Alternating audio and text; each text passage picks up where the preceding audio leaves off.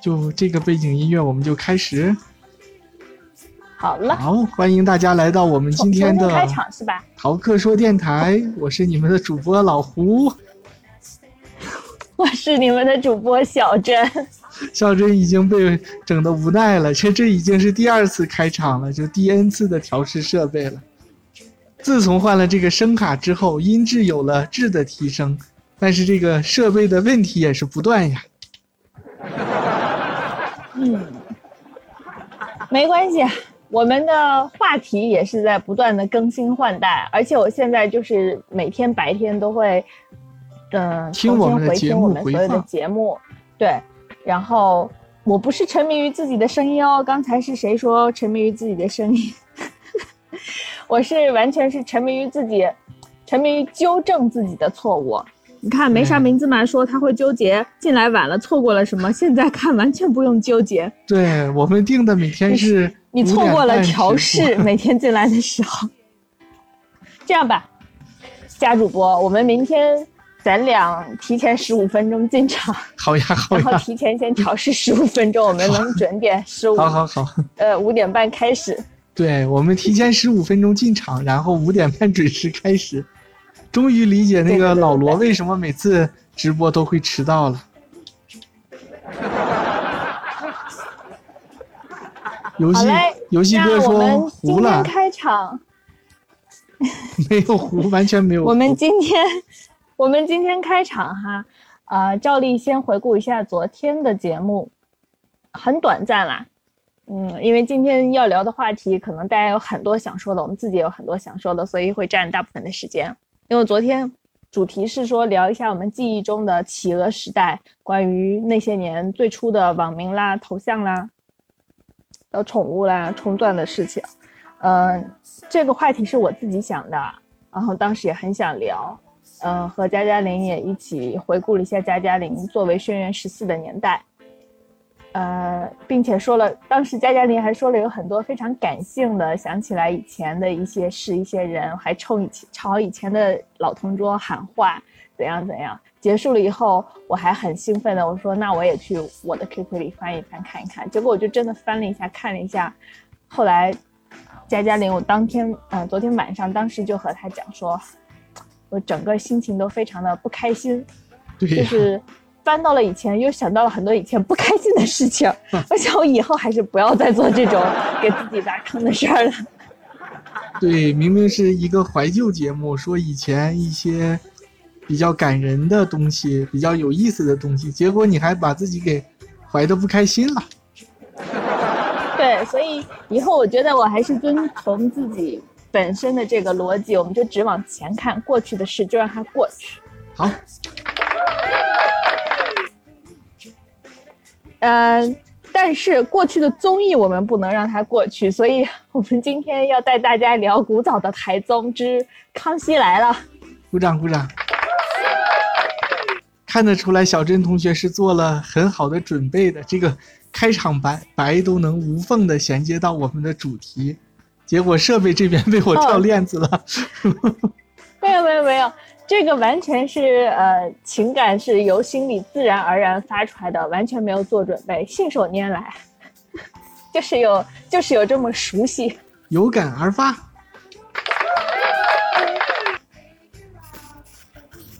那个，我们先采访一下你啊。好呀。你是什么时候开始看《康熙来了》的？我是从大学之后开始上班的时候，因为大学的时候一般可能断断续续的有看过吗？印象不是很清楚了，应该没有，就是上班之后的事情。其实。其实看，嗯，就是我和康熙来了的缘分啊，最早就是刚才给大家讲的，我大概从，嗯，他他他是一四年一月份开始首播的，我大概是从他半年之后吧，十月份左右开始看，九十月份九月多份开始看，当时就觉得第一最早听到这个节目，有一阵听说，嗯，说那个什么什么台湾有一个这么康熙来了很火，当时还在想是不是。讲历史的这么一个节目，从名字来判断。后来就去网吧，那时候网吧上面真的什么都有，也不用考虑版权，也不用考虑什么，那个是呃大家 看剧的黄金年代，他们都是网吧下在自己的网盘里面。对了，我我不使劲摁了。我记得小镇同学说过，那个看情景喜剧最讨厌的就是这种罐头笑声，因为他说我知道我应该在哪儿笑，不用你来提醒我。对，那个对观众来说的嘛。然后呃看了以后就觉得哇塞好有意思啊，他们怎么这么搞笑？呃，所以可能康熙来了也是因为他。它代表了我们的那个年代，所以整个我到后来影响了我全部的看综艺的口味。我到现在为止都只喜欢看这种谈话类的节目，不喜欢看游戏类的节目。嗯，最早看它里面啊，基本上我最爱看的部分，实际上它是几个部分出来以后，呃，你现在返回去看，从零四年刚开始到到零五年小 S，嗯。找了徐亚军之前，我觉得那一段是我最最最爱看部分。首先，他那个时候他还没有觉得自己是巨星，或者后面他他其实也，我总觉得他也不觉得自己是巨星了。但是就是是已经开始有在娱乐圈有地位了。后面可是那个时候他还算是，也也对，后面他开始有地位了，大家已经开始叫他姐了。那他也有的时候也会。其实岁数上来了，见的人多了，我觉得有的时候其实是心里会会会有那种疲倦的感疲倦的感觉。但是零四年的时候，你真的不管是从脸，从他的整个这个状态和他从谈话的这个心来讲，都是非常的，呃，胶原蛋白满满。但是他们那个那个时期的衣服也确实真的是挺土的，确实。此事此处你可能可以放掌声吗？你随便啦，随便随便，不要压迫。对对对对对，不要有压力。你随便你随便，嗯嗯，他那个时候，我觉得你男生可能没有太注意到哈，就是女生会看他，尤其看他穿衣服，他还是感觉自己很时尚。尤其那那时候台湾好像台湾的综艺节目，你看起来好像都是那样，大家每个人都觉得很时尚，就是五颜六色的裤袜啦什么的，就全都搭在身上。嗯，最初的几集确实是他们最早像在做呃奇怪十点钟的时候，都是邀请一些呃奇奇怪怪的人来做，后面开始做明星访谈呢就比较好看了。我记得那个时候真的看到笑死了，尤其喜欢看。喜欢看的几期有看他访问，嗯，连战那一期，我觉得也蛮好看的。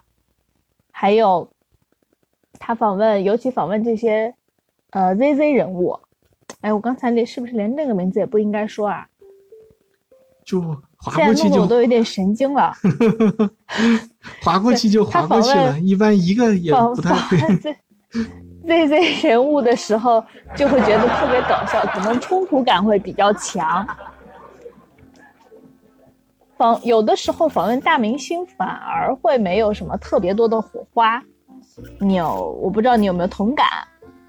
嗯，如果这个大明星本身比较闷的话，据说那些台湾就是政坛上的那些人物，都是因为这个蔡康永的关系，才能被邀请到节目上去。就是说，蔡康永不是他家世也很，他们才会愿意来。对对对，其他节目是找不到的。嗯，蔡康永是啊，以前最早看的时候，只是觉着说他那个时候还小，不懂这些东西，只是觉得他听起来就是家里是个有钱人，从他的字里行间、话里话外。但后面随着后面看的东西越来越多，了解的越来越多，就是知道他家里到底是多么的显赫了。对呀。以前只觉得是有钱人家学霸而已。学霸最早只知道他是学霸，因为都看过他的那个书什么的。嗯嗯，那你看从他开始的时候，是真的很多的明星来来去去，不管是要上宣传期还是只是日常的，他这里面由《康熙来了》也诞生了很多，呃，这种算是衍生的节目，比如说《国光帮帮忙》就是他们的衍生品。对呀，还有叫衍生品合适吗？合适，虽然他们自己不承认吧。嗯。还有你最喜欢的小梁哥的节目也是。对，《王牌大间谍》也是，而且《王牌大间谍》还把我最喜欢的大小爱吃给打死了。是是他们干的吗？对他把大小爱吃，大小爱吃只播了一个季度。只播了一季就被《王牌大间谍》给干掉了，但《王牌大间谍》可能也就再多播了两三季，自己也就挂掉了。但是那个有一点大环境下，后来台湾综艺也就渐渐的式微了。嗯，呃，我们在《康熙里康熙来了》里面到底认识哦，另外还有《黄金 B 段班》，对吧？嗯，对，那个更短，也是比大小 S 还短。因为本来全都是必看，就没有人要看，当然，也就是注定了。我觉得从开始就注定了它的结局。对呀。嗯嗯，还有我们真的是这个节目啊，在他播的这十几年里面，见证了多少人来了又去，从红了到不红，或者是当时很不红翻红了，或者是甚至都呃。当时很甜蜜，离婚了，或者是拜拜了，已经和离开这个人世了。在这些人物中，你看过的所有的，你有没有哪哪一个就是对人物印象非常深刻的？我觉得印象特别深刻的，当然我我实际上对于所有明星还好，大明星们的来的节目还好，呃，唯有喜欢看大 S，她们两姐妹在一起的互动真的是天衣无缝。呃，如果再加上她其他的那些叽叽喳喳姐妹们呢，也可以。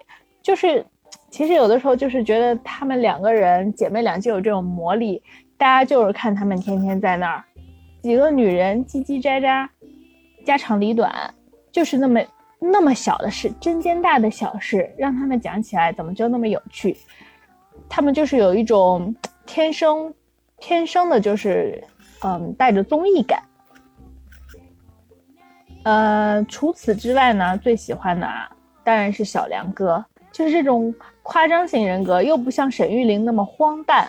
觉得小梁哥就是一个，他不搞笑，他能绷得住笑，但是他讲出来呢，却又很搞笑。嗯，里面还有最搞笑的是，其实这两天的这个风云人物，罗志祥每次上的时候也挺搞笑的。我们见证了整个嗯，在这十几年中吧，每一次每一次小 S 去生孩子，生完以后回来呢，总会前几次的时候还是生完回来还是收视率会有一个小高潮，到后面开始渐渐的嘉宾可能会越来越少，大牌也比较少，更多的就变成了他由最早的去采访。刚开始采访这些冷门的艺冷门的一些不同行业的从事人员，到后面变成采访所有的明星或者是话题人物，然后到后面又发展成更多的像是在做这种，嗯单元单元类型，大家是就一个主题找来一堆的人，开始不停的聊聊聊这种类型的，所以也是见证了它整个一个，呃。变革节目内容的变革，但是节目内容的变革很大一部分原因也是由于整个娱乐环境，包括唱片、包括影业环境的变更。主要是台湾娱乐我们的变革。哇塞！我想请问贾主播，你一直都在来着吗？在呀。我中间有问你问题，然后你没有回答。后来我就想你可能断线了，我就自己开始一个人说，说着说着你突然出现了，神秘了。对，然后嗯，我是想到我们在里面，你看看到了，就是讲一讲里面的小八卦嘛。真的是时过境迁了，是吧？你是会有时过境迁的这种呃沧桑感吗？没有沧桑感，就觉得还真是。我下午还复习来着，包括台湾的一些综艺的，就是兴衰，还有他们节目的前世今生。但是感觉哦，就是一个时代已经过去了呀。不过你印象最深刻的还是他们的八卦，是吗？这不就是一个综艺八卦节目吗？你如果他如果他的八卦不能让我们印象深刻，说明他没有做好呀。对，我最早其实他是我们考古的，是以为他是一个访谈节目。蔡康永以前就是一个访谈节目主持人，就采访了很多，嗯，台湾娱乐圈呀，那些那些。结果后来节目就变了。但他一直到最后对我来说，这都是个访谈节目呀。是吗？对，我看他心里一直都是访谈节目，太搞笑了。我们俩对访谈的定义好像也不太相同哈。对对对。嗯，不过可能他不是传统意义上这种能能够非常上上台面的这种很好的高品质的节目，所以他得金钟奖也不算太多。做了这么多年，嗯，得过一次还是？嗯，对，只得过一次。哦，得过一次还是很早以前，后面又入围过几次，但是没有得。可是谁在乎呢？那也。架不住它就是最火的节目呀。对，可能主持人还是挺在乎的。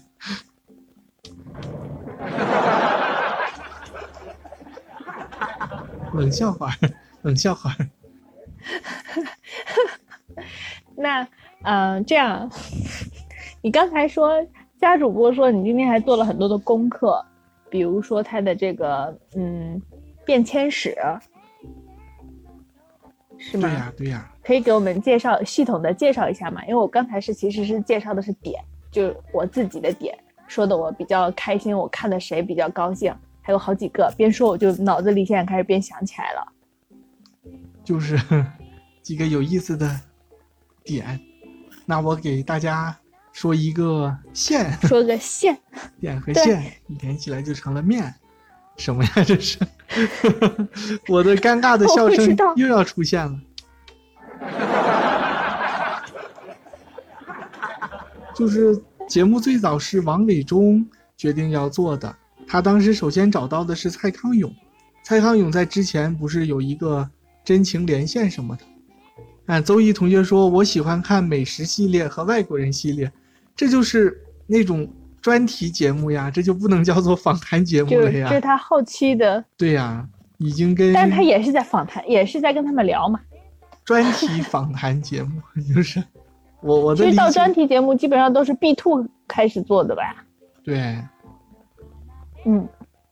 就是蔡康永不是一开始有一个自己的访谈节目嘛，做的挺成功的，然后曾经在节目里把吴宗宪就给说哭了。然后就是吴宗宪一辈子就是津津乐道的一件事，就是说谁能把台湾综艺本土天王说的在节目里流泪，就只有一个人，他就是蔡康永，就自己就提到过好多次。嗯，那时候其实，在大陆，吴宗宪比蔡康永要有名的多啊，很多很多。对，我好像看的他们第一期节目，我是去看吴宗宪的，我是看了一个。专访吴宗宪，然后是蔡康永和小 S 专访，我才入的坑。对，哦，我想起来了，好像就是那期节目。然后那期节目，我感觉我们现在才开始要渐入佳境喽。不是进入正题，我啊我啊，就加加林同学，就是说就在节目里，吴宗宪就把两人狠狠的夸了一顿。可能我当时就在想，那这两个是谁呀？为什么就是那么有名的大主持人都在使劲夸他们，然后就把他们节目找来一看，果然还是挺好看的。哦，说说到哪儿去了？又就一开始入坑了。一开始是蔡康永的一个访谈节目，叫《真情连线》还是叫什么的？反正就是说哭过很多人吧。真情一百。真情一百啊！真情一百就是把成龙，成龙也说哭过，把舒淇也说哭过。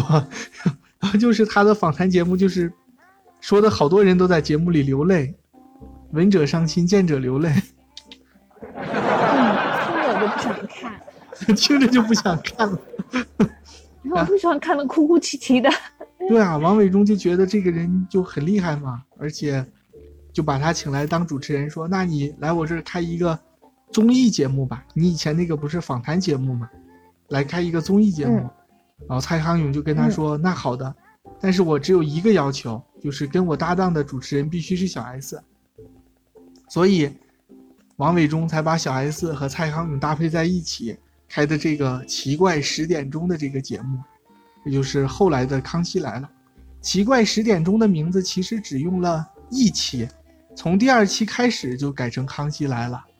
康熙来了，嗯、对，因为不是那个警行厅男孩，你就津津乐道的那个，叫林志贤，有一个家伙，是吧？最最没有存在感的那个人，他就经常在外头宣称，他以前在康熙不是当过工作人员嘛，他就经常在宣称说我的这个《康熙来了》这个名字是我起的。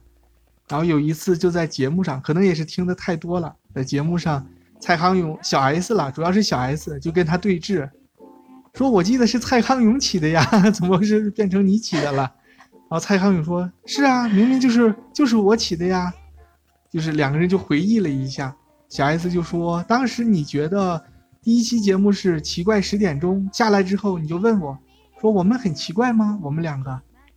我说我们不奇怪呀，那干脆就叫康熙来了好了，就不叫奇怪十点钟了，以后就康熙。就这样就定下来了。对呀、嗯然后那个林志贤也不敢说什么，就这样的听人家的说，好像以前也以后也不敢再说这个吹这个牛了。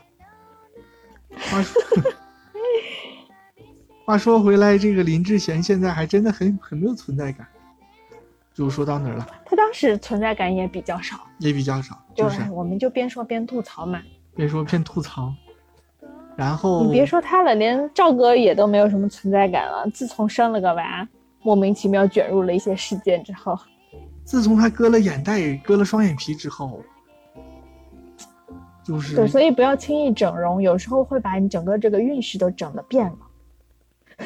但是他以前运势也没有太好，以前不错啊，他那个时候已经火了，但是也很招人喜欢，就是他这种奇奇怪怪的性格也很招人喜欢。嗯，反正就是割了双眼皮之后，一下就事业一落千丈，可以说嗯嗯，是的，同意。哎，一落你接着讲。好好好，我就想说一落百丈吧，他的本来他也没有到千丈那么高，好吧，冷笑话系列，就是然后两个人就开始搭档，搭档之后就一开始就请了各种政要、各种的社会名流，然后说都是通过蔡康永的关系请到的，本来以为会是一个正经的访谈节目，结果去了以后被小 S 就是一通一通胡搞。包括那个连爷爷的那个事情什么的，都特特别的恶搞，然后一下小 S 就火了。小 S 在这之前虽然也很火，但是没有说像在康熙那么火。他以前和大直接 S 算是又上一层楼了。对呀、他们以前只能主持一个，给人家当就主持群里七八个人，他们两个只能站在边边角角上的那样的，啊，或者是晚上嗯十一二点的午夜节目，请那他们两个去搞怪。在他们俩之哎，前可，是他们在这个之前，他们俩主持《娱乐百分百》已经挺火了呀。对对对，娱乐百分百火的，要不蔡康永怎么能见着他呢？是不是？嗯，那会儿的娱乐百分百应该是有罗志祥吧，他们两个是主持人之二，还有一个罗志祥，是不是？还有一个黑人陈建州，但是四个人。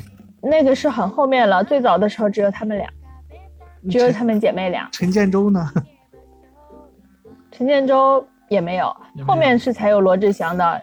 嗯，对，有罗志祥的时候是，呃，娱乐百分百和康熙来了有重叠，然后大 S 先跑掉了，大 S 哦就说他要专注去演戏，他就先从那跑掉了，后来就变成只有小 S 和罗志祥，在后面小 S 也跑掉了，就变成罗志祥加小鬼。对对对，蝴蝶姐姐。再后来又加了蝴蝶姐姐。蝴蝶姐姐，我的蝴蝶姐姐，人设塌了。哦，蝴蝶姐姐是你的？对呀。原来喜欢蝴蝶姐姐，非常喜欢，好不好？今天今天又知道，非常喜欢蝴蝶姐姐。所以就是应该是娱乐百分百两个人火起来的。之前台湾没有同一类型的节目主持人，然后娱乐百分百之后呢，就被蔡康永。陶晶莹可以和他们对打。陶晶莹，哦，陶晶莹是他们一类的，也是做娱乐主播的，稍微少报新报娱乐新闻的。嗯，那是前辈，他们的前辈。嗯，总之呢。然后这个节目就开始了，是做了十年吗？十二年，十二年呢？那其实六年关掉的。那其实十年的时候就应该结束了，最后两年有点多了。其实到后来确实我看的也不是每一集都看了，你能感觉到他们非常疲态了。嗯，包括咱是在嗯回来后来转战到。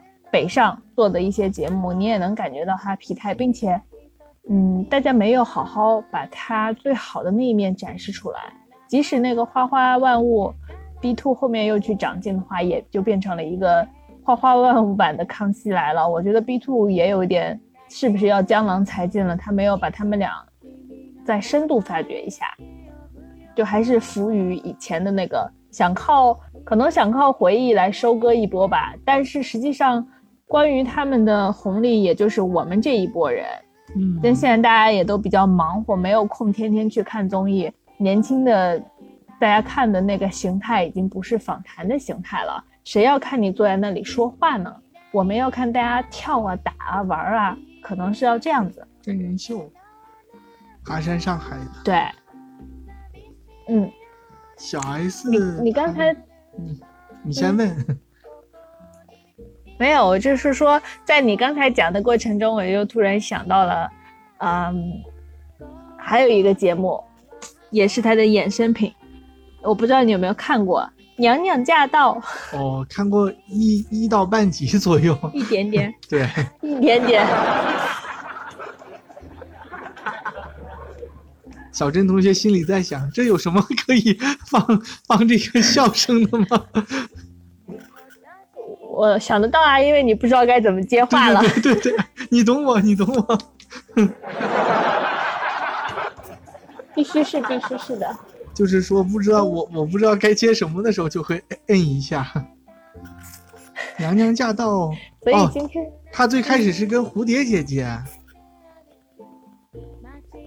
有吗？我只记只记得郭鑫和阿布啊。最早是蝴蝶姐姐，好像是。是主持了一下子，还是一一下子都没主持就走了？因为他那时候还是蝴蝶姐姐，因为蔡康永的节目总是说聊一些就是两性话题，啊，蝴蝶姐姐就说那跟我这个姐姐的形象不相符，那我就不要参加了。可能只主持了一周，我可能就只看了那一周。娘娘驾到啊！对，所以你知道我是为谁去看的了？当时。啊，原来哎，今天我们这一期节目最大的收获是知道了，原来家家主播喜欢蝴蝶姐姐。蝴蝶姐姐，我记得当时这个哥哥姐姐系列里面，应该最火的、最受小朋友欢迎的是水蜜桃姐姐。蝴蝶姐姐，就就嘴硬。然后是蝴蝶姐姐，然后那葡萄姐姐就是长胡子的葡萄姐姐。她后面还又出了一转型，做了一下什么，但也不知道她最后怎样了。嗯，他们改名改的有点不太好，包括蝴蝶姐姐在内，改名了之后，一般很少有让人记住的。那个要来点姐姐不是后面叫成米可白了吗？米可白，米可白，对对对，你一说才能想起。但是他来。来回改，来回改，可能又改别的，大家就会不知道叫什么了。对呀，还有那个瑶瑶，瑶瑶，他们说，就叫这个名字就挺好，非得就又改，改的最后谁也不知道到底谁是谁了，就想不起来了。嗯，主要是他们本身不算特别的火，他们都是有其他衍生，嗯，也不能算他们的衍生节目了，就是从其他节目里出来的。所以当他那个火还没到的时候，他要变来变去，他想方设法想火，改个名，整个容，结果没有呃没有见效，反而就是更让大家忘掉他们了。对，咱们刚刚聊的在这个我嗯。《康熙来了》的开始，是不是也聊一聊它的收尾？这就要收尾了吗？不很不想收尾。《康熙来了》的收尾，不是咱们本期节目的收尾。对我，我我我知道，但是听到他们收尾，就还是会觉得，哎呀，很不舍。虽然看着他们很皮，就像我当时看电视看，呃，《摩登家庭》，觉得他们演的我看着都累了，还有《生活大爆炸》，但是我还是不想让他们停了，我就想让你就一直演下去吧。虽然我不一定看，那 那没人看了，他们还演什么劲儿呢？但是可能哪一天又要看呢？或者我不看，还有新的人看呀。也是哎，嗯，那你想说一下，你来讲一下他完了的故事吧。讲他完了的故事吗？那要不要等你嗯 再怀旧一下？因为好再像回忆回回忆几个高光时刻是吗？对呀、因为他这个收尾收的其实差那么一点点，就要这个叫怎么说？封神了。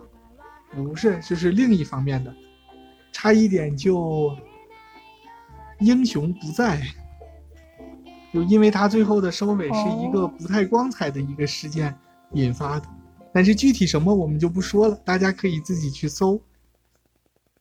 本来就是蔡康永在他们节目十年还是什么的，应该是十年庆的时候，就有有一个退役了，因为那时候他就嗯已经来大陆主持过节目了嘛，主持过《奇葩说》了，嗯。然后又回去庆祝这个康熙十年，看的背后的这个布景板儿，都是一块一块的木板儿，然后舞台上也是乱七八糟的，就是虽然拍出来很漂亮了，但是整个一个布景什么的都很难相比，聊的就是一些八卦话题什么的，然后他就有点心生退意，他就说跟小 S 说，我们能不能就不要做了？就是这是在康熙十年的时候。嗯结果后来也是王伟忠吧，应该是高薪留用，不过这个高薪是打引号的，就并不如在大陆相相对高相对。高薪，在这个台湾地区已经算是很高了，但是跟大陆比不了。据说那个最新的，你刚才说到的那个是《花花万物》是吧？据说他们对，这一季一季就是十三集左右的这样一个片酬，能赶上他们在台湾做一年，所以你就知道为什么他们不在台湾继续做了。小 S 只需要一年飞来大陆两天，然后把这几期录完，他就可以拿到过去一年在台湾才能挣到的薪水。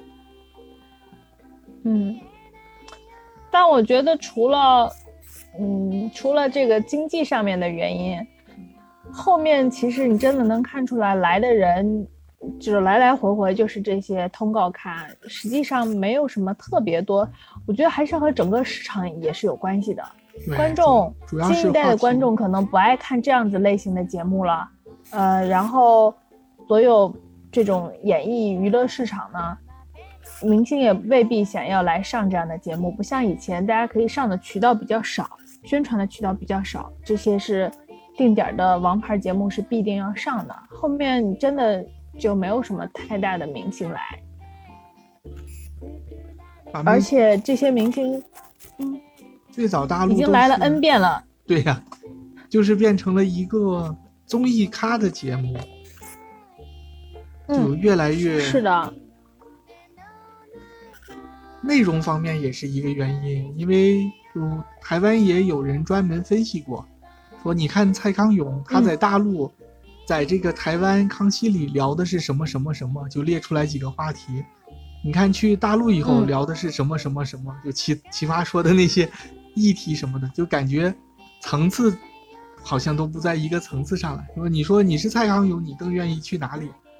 还是更愿意来一些这样的稍微有深度一点的节目？嗯就是说，十年的时候，他其实也有退役了。后来因为各种原因，以及这个节目确实是比较的，也是大家的一个情怀在吧，所以就没有走，没有走。但是最后，你说他一共是十二年是吧？对，那最后就是两年的时候，正好发生了就是那件事情，就其中的有一个嘉宾在节目上出言不逊，惹到了大陆的网友，然后一下在那个刚刚发生的时候，不是大陆就是一片骂声嘛，连带他们节目人家是不管这个嘉宾的，因为你嘉宾说话虽然说了是。说的是嘉宾立场与本节目无关，但是毕竟是这个节目是他剪的嘛，你制片人毕毕竟可以把它剪掉的。然后蔡康永就直接撂挑子不干了，就说那这个我没法再主持了。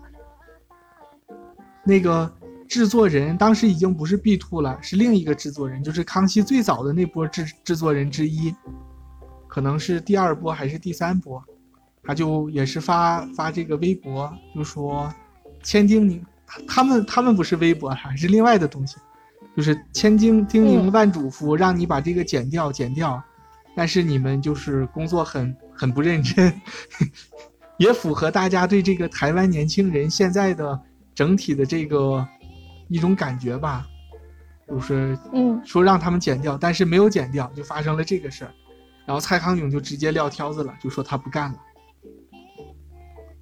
因为本身是一个很大的事件，但是后面呢，蔡康永说他不干了，是一个更大的事件，就把本身这个前面那个事件给压过去了，压过去了之后，然后他们又大家就对，嗯。就不再关注前面那个事情了，就关注的就是《康熙来了》要结束了，然后他们又慢慢悠悠的怀旧了两个月，告别了两个月，又做了又做了五期三四十期节目，然后终于告别说下台一，才最后最终就是。虽然不是那么完美的落幕，但是也算是功成身退、平缓的落幕，没有因为被骂的落幕。这个也是最后也是靠的这个蔡康永力挽狂澜吧？你感觉牺牲了自己啊！没有牺牲？我感觉我们听友，他来我们的听友可能会一直很好奇，你说的到底是什么？就是一个说唱歌手嘛。你你们都不记得了是吗？已经 我有一点忘记了，对啊，就是你要不告诉我是谁吧？嗯，没有什么名气的一个人。嗯，感谢游戏哥的点赞，谢谢。现在也没有人知道他是谁，结果又过了几年，大陆不是那个中国有嘻哈火了吗？也有台湾的选手过来参赛，他肯定是来不了呀，谁会让他来呢？当时大陆的这个嘻哈界把他都骂翻了。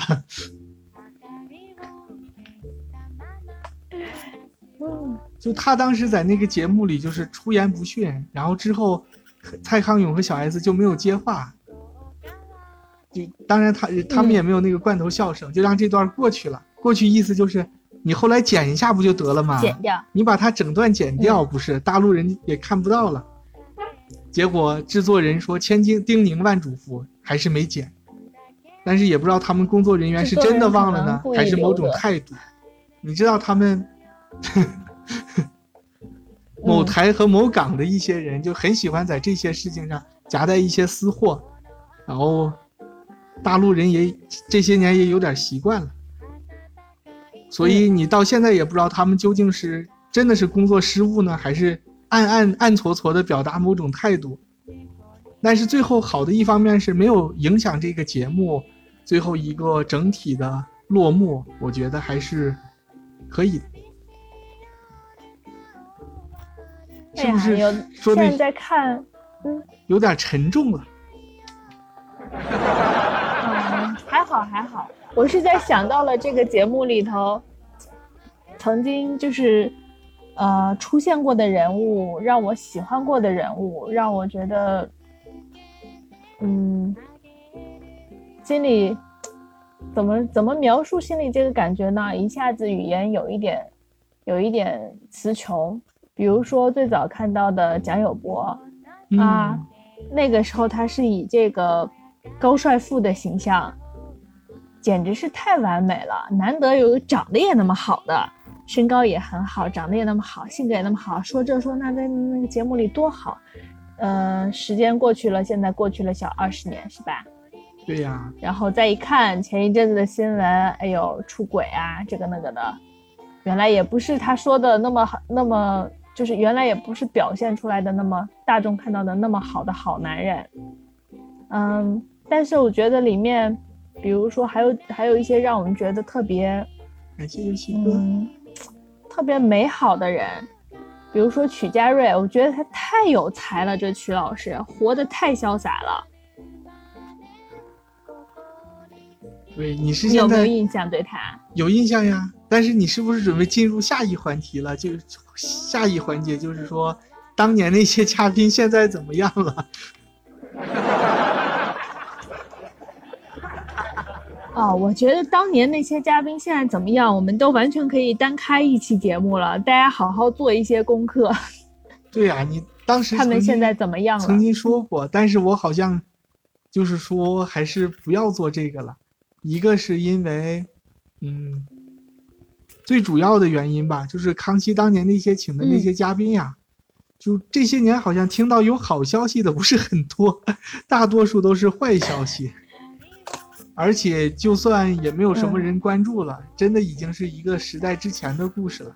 所以就说还是让他们就是能可能好消息，人家也就是默默的过日子去了，我们就不知道了。坏消息才会当做新闻来报，比如说那个你这么一说，我就想起，嗯，于天他那个女儿，咦，是于小平吗？老大还是老二来着？好像是于小平。不知道呀。也上过好多次节目，嗯，现在生了二胎，之前癌症，然后化疗治好了，现在去年刚刚生了老二以后，发现又另外一个部位又爆癌了，然后现在天天在化疗，嗯，岁数很小，也就是不到四十岁的样子吧，就你就会觉得这个生命好无常啊。就是所以说，就是我，这就是我不想聊他们当年那些嘉宾现状的这个最大的一个原因。真的就是很容易把人聊抑郁，因为当年那些嘉宾，那可以，他呈现的是节目上的样子，并不是他真实的样子。就再真实，也不是，嗯。就像你说那个蒋蒋友柏，嗯，而且感觉除了沈玉琳和你的小梁哥发展的不错，小梁哥，小梁哥只有身材发展不错吧？可以呀，还是蛮红的。非常横向了。俩人还但是经常他因为他也不是走那个路线，所以也没有什么关系哎，那我们说点开心的，也有发展的好的，比如说小梁哥前任女友，我们可是在那里，在整个节目里见证了他们，呃，谈恋爱，后来又分手。殷琦那个模特儿，就是总是放空的那个模特儿，她后来也嫁了豪门啦，至少是嫁了个有钱人。豪不豪门我们且不说吧，反正台湾什么都爱叫豪门，至少是嫁了一个有钱人啊，过的生活也很开心啊。我就就是当我们说这些人的时候，我就很害怕听到他们说。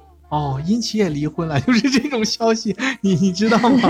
就是很颠覆三观的那种的，经常会没有没有很，多我现在这样的。给你说的还没有，好好好，还没有那还好。都没有。那还有比如说那个 Melody 音乐，哎，怎么全都姓殷的呢？这个没有印象哎，知道阿咪老师。Melody，不不不，阿咪老师，你居然说的是阿咪老师。嗯，你你现在做的工作就是有一点兼职阿咪老师的工作啊？没有音乐，他在。你不是阿咪老师吗？你不是在给我们放音效吗？不，人家那个是自己弹的，都是我这是啊，差不多了，你就是就是你这就是那个嗯，山寨版的阿咪老师，山寨版的。嗯，阿咪老师那些音效都是他自己整出来的，还曾经来过这个《非诚勿扰》，做过好几期键盘手呢。你藏久了也会那样的。我们做到第十年的时候，你也变成了好藏了好多音效了，已经压箱宝。好好好。嗯嗯，我们说回这个音乐，他是陶陶喆的前女友，陶喆有一首歌就是为他写的。当然了，他去参加《康熙来了》的时候已经嫁人了，嫁的还蛮不错的，生活的也很开心。然后嗯。去生了两个孩子，她生孩子的过程比较苦，一直就是做了很多手术，做了很多，打了很多针，才生下了她的左左右右。但是之后，之后现在她的发展也非常好啊，还是冻龄少冻龄贵妇。我有关注她 Facebook 和呃，哎，ins 有没有关注啊？Facebook 关注了，自己做很多节目，还是他那个样子。你知道他讲话那个样子。你不知道他，你可能我不知道吗？我一一开始就跟你说了，我不认识他。你想你想不起来他的话，你就会没有那个呃概念。我们听友如果知道他的话，你就知道他讲话那种，嗯，他有一点在国外长大，是不是很多手势啦，中间夹杂着一些英语啦？You know，这样的。嗯，对对对对对。但是。但是他讲他很奇怪哦，他讲的一点都不讨人厌，特别讨喜，所以很多人都喜欢他。嗯，他在 Facebook 上还是很活跃啊，还有自己的节目，嗯，带带货啊什么的，生活的也很开心，所以都是好的一面。包括曲老师之前什么时候在哪里看，在微博看还是什么，就是他这种非常放飞自我去作画的时候，真的很有魅力呀。他做的画也很厉害，我还记得，当时他有一次给小甜，他给好几个嘉宾就是画一幅油画自画像，他给小甜甜画的那一幅是那种比较巨幅的，拉下来一看，就真的，哎，会觉得哎，艺术家真的是艺术家。对，五个掌吧，你也不记得这一期了哈。对啊，还有小珍，你看小珍。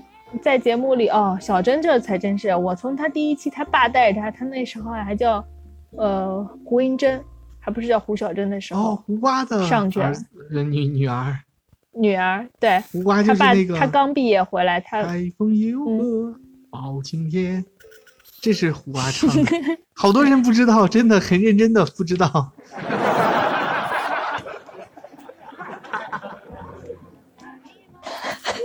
我现在听到这个笑声，我就很想笑。嗯，呃，那又给大家补充了一个小知识点啊。嗯，胡瓜唱的是包青天，包青天是胡瓜唱的。对呀。他带着他，他带着胡英珍最早去参加《康熙来了》。胡英珍那时候还非常的青涩，刚毕业，话都不怎么会说，也不太敢说，就坐在那里，他爸让他干嘛就干嘛，长得也不太一样。到后面再见他的时候，他就开始找了这个。呃，整容师男友，整形整形师男友开始做一些微调，然后调的脸稍微有点不一样了，但是也不讨厌啊，就是符合更符合大众审美，眼睛变大了，鼻子变高啦之类的。在后面结婚，结了婚以后，看着她到后来的时候，她老公不是不停的呃出轨出轨出轨，终于有一天她怒了。他跟大家讲说：“算了，我们不过了。”你到后来，他好像有得了什么病，然后就变得很胖。可是到最后，最后到现在，他又非又变又又变回那个自信的他啦。终于和他这个渣男老公结束啦。呃，不过也有可能好像要复合。但是，anyway，他自己又过得很开心，然后又减肥啦。所以这都是向好发展嘛。还有佩珍她的好朋友，那你看嫁了那个泌尿科医师，是不是也过得很开心？就是你，你最后补了一个佩针，好像还能有点说服力。但是你刚才一直都在说这个小针，我就会想，明明说的是越来越好的那个，包括其中，哎，这个我和你的观点不同啊。对呀，它的中间是中段是不好的，他困在了这个很很很，呃，让他不快乐的婚姻里。但是他现在走出来了。离婚不一定是不好，结果是好。离婚不一定是不好，对他走出来了，他又找到了自己，他的孩子，他当年他的那个艾玛，那也长得很大了。年纪轻轻的生孩子，好处就是，现在孩子都已经挺大了，他还很年轻，然后孩子和他已经可以一起聊天，可以一起去干嘛，这都很好啊。所以我觉得他这个故事，在我在我看来是走向越来越好的方向的。其实我们这期还是有点那种怀旧节目的那个感觉的，就是说怎么办？啊？什么怎么办？你看昨昨昨天怀旧你比较开心，怀完了以后我比较难过。对呀。但是我感觉今天你很 你很低落。就是听到这些以前经常在电视上看到他们的这个名字，然后。就有点理解你昨天看这个企鹅号的这个心情，有点不想见到他们 后来的一些故事的这个感觉，就是说过去的就让它过去。给我们定了一个综艺周，你可能还要再受这样的痛苦受。那我们有可能会现在就跟所有听友们预告一下，剩下的节目就只全部要改掉，因为我们的主播之一不愿意再讲了，他要抑郁了。不是啦，其实想说，想说的是一个台湾综艺的一个变迁，还有一个这个怎么说，一个没落，还有一个现状。嗯，小珍同学现在还有在看台湾的综艺节目吗？说实话没有了，但是我什么节目也没有在看，包括我之前会没事儿的时候会看。从第一期的《康熙来了》就是一直循环往后看，看到我哪一天看那一集不想看，那我就再跳回去从第一集开始看。我是这种循环的在看，到现在我也不太看了。你还是看的《康熙》呀？对，因为《康熙》最好找，还有最省事儿，而且我最喜欢看零四年的小 S，那个脸砰砰的 那种感觉，我觉得她那个时候真的长得非常漂亮可爱。而且他没有一点包袱，他实际上到后来他，他还是有一点包袱的，不能说偶像包袱吧，但是他是有一些女明星包袱了。对，但是最早的时候他是一点包袱都没有，所以他他也自己觉得自己就是一个呃小丫头，可以去伏低做小的这么一个角色。嗯，是，嗯，现在也熬成综艺圈的。大姐了。我没有当初他这个小 S 这个境况，就有点像周星驰的这个感觉，你知道吗？因为周星驰就是总是觉得很英雄无用武之地了。对，时代不同了，他一直就是演小人物，演一个有点有点帅，但是又有点衰的这样一个小人物，像周星驰的电影。嗯。即使是一出来就功成名就，也会把他打到尘埃里，让他做一个小人物，然后再奋斗，再什么的，再翻身。但是呢，年轻的时候，人们还是喜欢看这样一个小小人物，咸鱼翻身或者是什么出各种的无厘头的洋相。但是随随着岁岁数大了，你就知道周星驰为什么现在不再演戏了。就当他这个满头白发出现在银幕里的时候。再来装一个小人物，再来这个插科打诨，再来做一些无厘头搞怪，人们不会觉得好笑了，就人们只会觉得他只会觉得心酸，只会觉得很心酸。说这个人为什么他还要这样？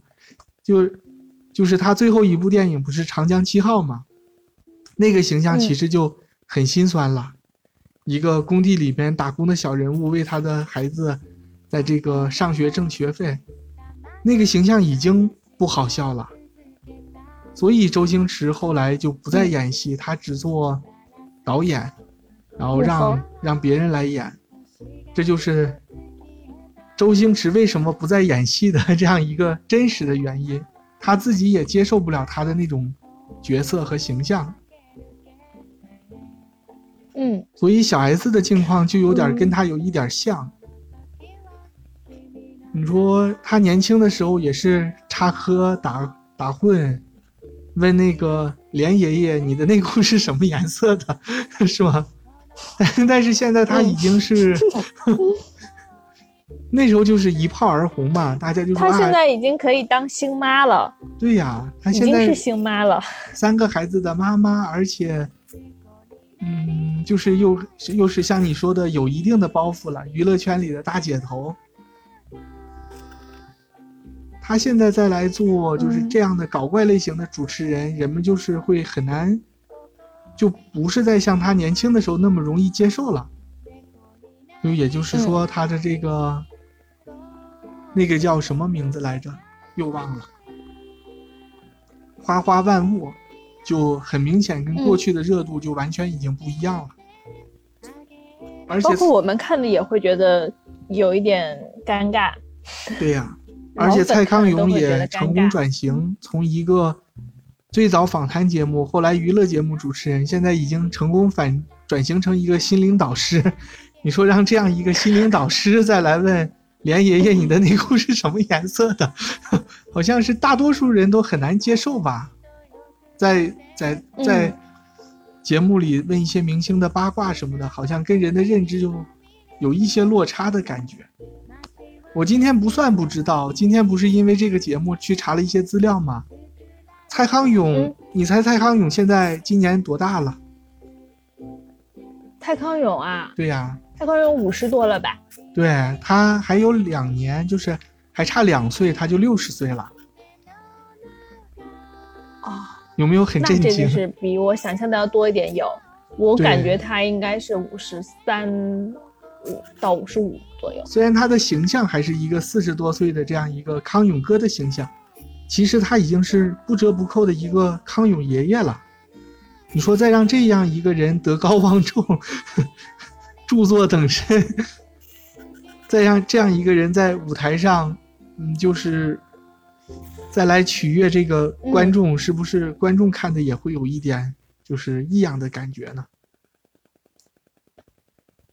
就是我对整个这个的理解是说，比如说像蔡康永，嗯，不管是说主持人还是演员啦，他有自己，呃，他有或者没有自己职业清晰的职业规划，但是他在某一个节点自己会去做转型，然后他就走上了更宽的戏路或者是主持之路。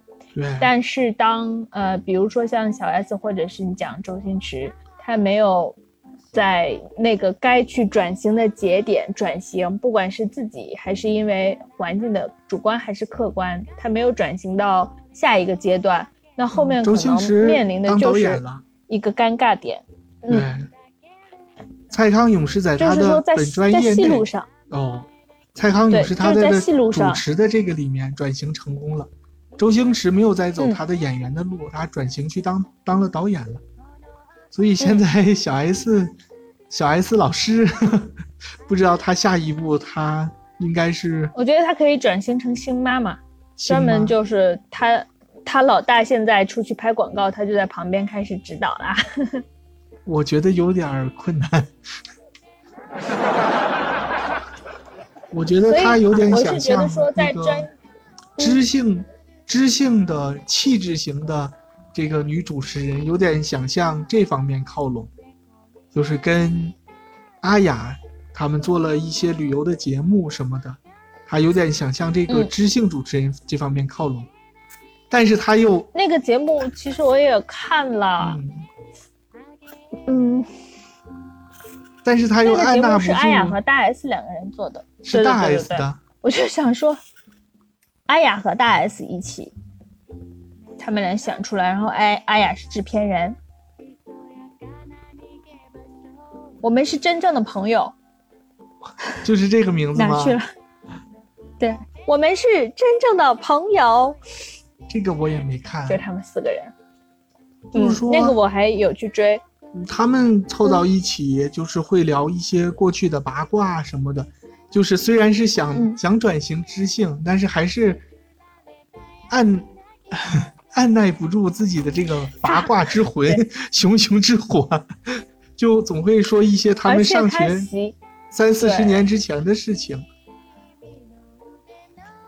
嗯，除去这个八卦的元素之外，我觉得是他本身，他他其实习惯了这种这么多年，他去热场，他去插科打诨。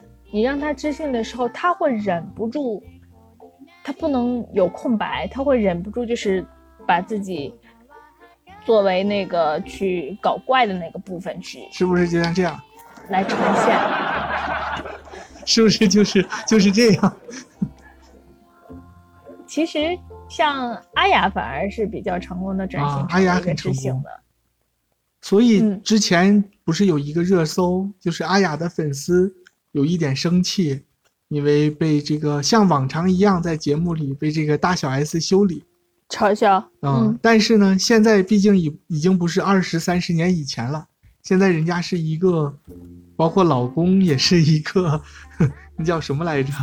嗯，对 对对。仁波切，对，也是一个仁波切，包括自己也是那种知性的什么那样的主持人，再被他们这样笑，如果在二十年前你会觉得很有意思、很好笑，但是现在真的不觉得他们这样好笑，包括阿雅的粉丝，时过境迁对。哈。嗯，这个就其实是个人个人，比如说我看我我倒我不会觉得特别好笑，但我我也不会觉得特别的气愤，因为他们就是这样子对，因为我们是过了这么多年，他们从小就是这样子。对对对，我因为我们是看过那段的，但是现在很多小姑娘就是新的阿雅的粉丝，他们是不知道这段的。嗯，而且现在大家的意识，这种独立意识可能更觉醒，看到什么就说霸凌。对对呀、嗯，还有但是几个人，呃，any anyway 哈，我觉着说，像你刚才讲，其实讲到后面，我能感受到你这种心情可能会有一点稍微有一点低低沉，越讲越有一点伤感的感觉。但我觉得，嗯，这个事情，包括台湾，你说台湾综艺没落也好，呃，或者是说这些看着他们起了，看着他们又走了。可我觉得都是一个，嗯、很很很美好的事情。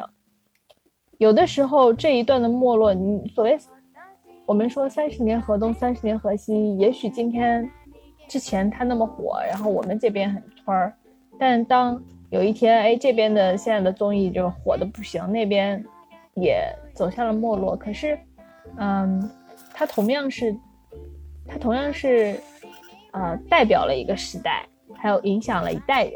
我觉得说影响了一代人，应该都应该不是很夸张的说法。嗯，不为对吧过吧？嗯嗯，所以嗯，有他那个好的那一面，大家都在转型，然后是人生的不同阶段，我们其实也在转型。对于他的观众来说，到我们自己每一个小人物来说，我们也在转型。你现在要去看，呃，以前的这个《康熙来了》从头看到尾，我可能现在看的也更少了，这是呃非常非常正常的一个事情。所以我们就还是那一句，我们喜欢过他们，我们还会再聊他们，甚至在里面找到一些以前有回忆的快乐的事情。但是，呃，我们还是会往前看，之后会有更多的节目。我们以后可能，我们节目做到第五年的时候，我们就不会再聊古早的台综了，我们就搞搞成聊古早的这个，嗯，电视剧。古早的《甄嬛传》我我心里想的其实也是《甄嬛传》，但是但是想，其实我们前两天刚聊过《甄嬛传》，对，就是还是想有一个开心的结尾啦。我们做这个，因为这些是给我们带来了最多欢乐的节目，在我们最最青春的岁月带给我们最多欢乐的节目，所以当有一天我们回忆起它来的时候，其实也是希望能是开心的。嗯，好的，嗯，小珍同学最后这个升华做的挺不错，但是这个掌声不太合适、啊。没有想要刻意，没有想要刻意升华的意思。今天是真心想想要去，也是有感而发的。就比如说我昨天晚上觉得非常失落的时候，啊看了我的企鹅号很失落又很低沉的时候，哎，也是你讲，那好吧，那你就不要看了。对我就不想看的我就不看，不想想的就不想。对，然后你像你不想讲、不想聊的，我们所有的这些嘉宾们过去怎样，现在怎样，我们专门聊一期的那个，那我们也就不聊它了。我已经给你讲了，其实就在这个过程中，我也给你讲了很多对呀，嘉宾你讲了明明就讲了很多，好不好？但是他们是很好的例子，坏的我就不给你讲啊。那种那种我就以后搞，或者是哪一天你要请假的时候，我单独讲。我看了好多，就当时你知道这个秀恩爱秀的有多狠，到最后家暴就有多狠的。哎呦，好吧，那我们今天的节目是不是就准备收尾啦？我看到，嗯你看，很明显的就是我们观众里面的游戏哥，这几天咱们聊别的时候他都在的，但是这个很明显就是已经超出了他的认知范围。康熙来了，他可能既没有看过，也没有听过，两位主持人他可能也不知道是谁，他就中途就并且走掉了。我觉得是这种节目，他没有看过，没有听过，他也没有兴趣要去找来看。肯定没有兴趣的。你在，我现在再给你推荐一个二十年前的一个电视剧，你估计也不是很想找来。诶，比如《我爱我家》，不会，那个是真的好看。又能说回来，那你再学一个，我们最后以文老爷子来结尾吧。哎，别了别了，文老爷子这个大 大招，这个必须大在 IP 有纪念意义的时候才拿出来，总是说就不值钱了。你说，你说五二零吗？我们五二零特别节目，五二零，对我看到了你那个呃 Excel 表的那个计划书，我也看到了说，你还你还给大家把这个写的说的这么详细，对对对，我我说五二零，就是呃，我说这个五二零特别节目，但是我就有点不太肯定，特别节目我们要做什么呢？就是在后天嘛，聊大家，对，聊什么聊大？家五二零是怎样过的，送什么礼物，你听过什么样的故事？这个我可能怎么样的真的真的没有什么可聊的，就是听你在分享了，但是你就不要别人讲的，或者是说，对对对，你觉得什么样的什么样的要求是过分的，是或者是不过分的？比如说，你你女朋友给你在这一天提出什么样的要求，你能不能满足？